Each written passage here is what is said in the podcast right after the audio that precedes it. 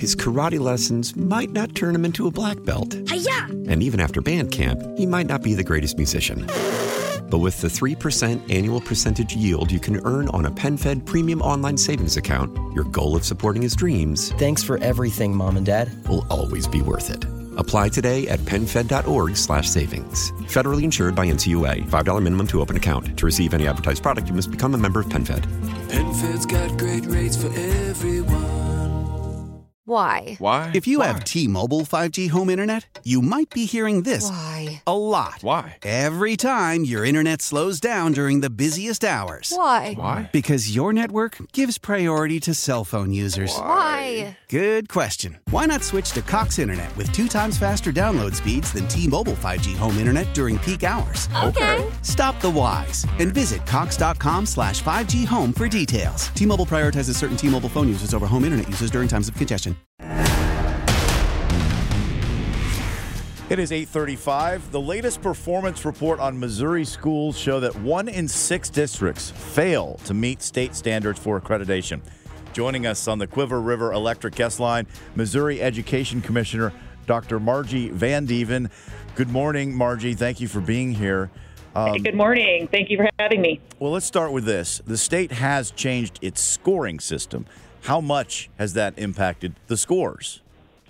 Well, I do believe that that has we've seen a, a pretty significant shift in the way the scores have been distributed uh, from pr- the prior iteration to this iteration. Uh, we first implemented that last year, and uh, we're seeing a similar distribution in the results this year. And what what is the change? Um, it, was it, and what was the impetus behind that change? Well, every five or six years, we look at the Missouri School Improvement Program and determine if it's meeting the needs that are currently in place. And through MSIP 5, that was the last version, we are now into MSIP 6, the sixth iteration. MSIP 5 um, there was a lot of uh, changing in the scoring due to multiple tests that were occurring, and that that's a big history around the Common Core and a lot of those other implications. And so we had various uh, hold harmless components in place, and so when MSIP six came into place. Um, the board was very clear. Let, let's take a good look at the status, meaning how students are performing at the time of the test but also some other very, very clear metrics um, that are also important. The individual growth of students, for example. So holding both the performance of today at the at same equal weight as uh, growth and performance. Looking at that, um, we've also added a continuous improvement component to the annual performance report that says, okay, if your data starts to indicate uh, a trend in academic performance, for example, what do we need to address locally to improve that? If your data start to tell you something about college and career readiness indicators, what do we need to move that forward? If our data are telling us something about student attendance, what do we need to do in order to address those issues? So it's a very comprehensive approach at looking at the data, and uh, it's a, it's a pretty rigorous system, no doubt about it. Uh, but we do believe in making sure uh, that we are holding high expectations uh, for every child in this state. I know there's some districts here in the St. Louis area and elsewhere in the state that are doing some innovative programs that are not making so much onto the May tests so that you know there's a test in October and then they get the results back and they can show where they need improvement and that continues throughout the school year instead of everything being pointed to that one test in the spring. So how can you talk about that a little bit? Sure. I think you're talking about the Student Success Writing Network that Yes. the board approved um, earlier in the year. We're excited about that work. And what um, here, here's the reason that I'd like to talk about that is currently, I mean, it's always been this way. I've been in education for a long time, but currently we've seen this even magnify where kids are coming back to our classrooms in vastly different places. So uh, clearly, I, I don't want to keep talking about the pandemic, but clearly that had varying degrees of impact on students. So some some really thrived in that environment and some struggled for a lot of different reasons.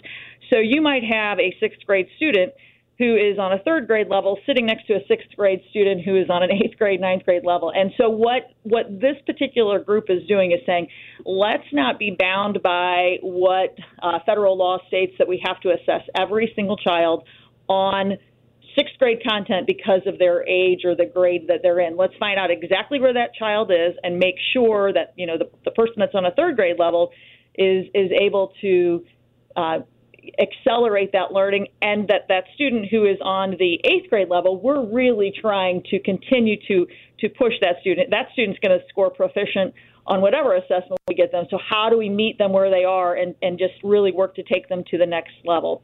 They are, are are working that system by saying let's not just count on that final summative test at the end of the year, but let's find out where they are when they walk in the door. Let's report on where they are in October. Let's look at uh, maybe a, January report that they're still giving all those details um, in depth to the board. So I'm not sure if those months are exactly right, but multiple points of contact getting that information back into the hands of teachers immediately so that they can work on the instructional practice.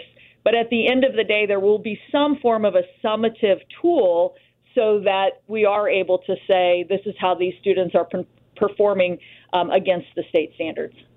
We are speaking with the Missouri Commissioner of Education, Dr. Margie Vandeven, and we're talking about test scores being uh, kind of stagnating across the state. Are there, according to these numbers, any districts right now in our region at risk of losing accreditation? Well, I think what we'll be doing next year is looking at a number of factors. Uh, multiple years of data is certainly a priority, and these APRs do drive that decision making process. So, um, what I what I'd really like to speak to for those districts who are working so hard every single day is a couple of things that we're looking at on, on the statewide level, and that is if you want to improve performance the number one school level factor is the teacher. And you're going to hear us talking about that at the department over and over again, making sure we're able to recruit and retain the best teachers in every single classroom. And at, at this present moment, we are a ways from doing that, so we all need to work together on that issue. The other thing that we're seeing in those data points that is really important um, be, to be paying attention to is is students need to be present to learn, and we're seeing absenteeism um, in extraordinary levels. Things that we haven't seen in a while. Uh, that is a national concern. That is not just Missouri, but one that we need to be, as a state, paying very close attention to. Marjorie, do we know how traditional school districts are doing compared with charter school systems? Do we have that data? Yes, uh, if you look at the at the data points, they will show you by an individual's LEA. That's a local education agency. So our districts and our charters are both um, uh, in those reports. So you can do a side by side comparison. I think what the earliest results will tell us is that they're, they're mixed for both uh, settings. Results are mixed for both settings. All right. Well, we do appreciate the time this morning, and certainly I know it's something a lot of parents really uh, and students stress about is, is these standardized tests. Dr. Margie Vandeven is the Commissioner of Education here in the state of Missouri. Thanks for joining us on KMOX. Hey, thank you. Thank you for having us. Appreciate it. His karate lessons might not turn him into a black belt. Hi-ya! And even after band camp, he might not be the greatest musician. But with the 3% annual percentage yield you can earn on a PenFed premium online savings account, your goal of supporting his dreams. Thanks for everything, Mom and Dad. Will always be worth it. Apply today at penfed.org slash savings. Federally insured by NCUA. $5 minimum to open account. To receive any advertised product, you must become a member of PenFed. PenFed's got great rates for everyone. Why? Why? If you Why? have T-Mobile 5G home internet, you might be hearing this Why? a lot. Why? Every time your internet slows down during the busiest hours. Why? Why? Because your network gives priority to cell phone users. Why? Good question. Why not switch to Cox Internet with two times faster download speeds than T-Mobile 5G home internet during peak hours? Okay. Stop the whys and visit cox.com slash 5G home for details. T-Mobile prioritizes certain T-Mobile phone users over home internet users during times of congestion. Celebrate and save at Ashley's anniversary sale. With Hot Buys, your choice of colors starting at just $3.99. Ashley Sleep mattresses starting at $2.50. Plus, receive a free adjustable base with select mattress purchases. And shop top mattress brands like Stearns & Foster, Tempur-Pedic, Purple, and Beautyrest Black with 60-month special financing. Only at Ashley. Subject to credit approval. No minimum purchase required. Minimum monthly payment, down payment, tax, and delivery may be required. See store for details.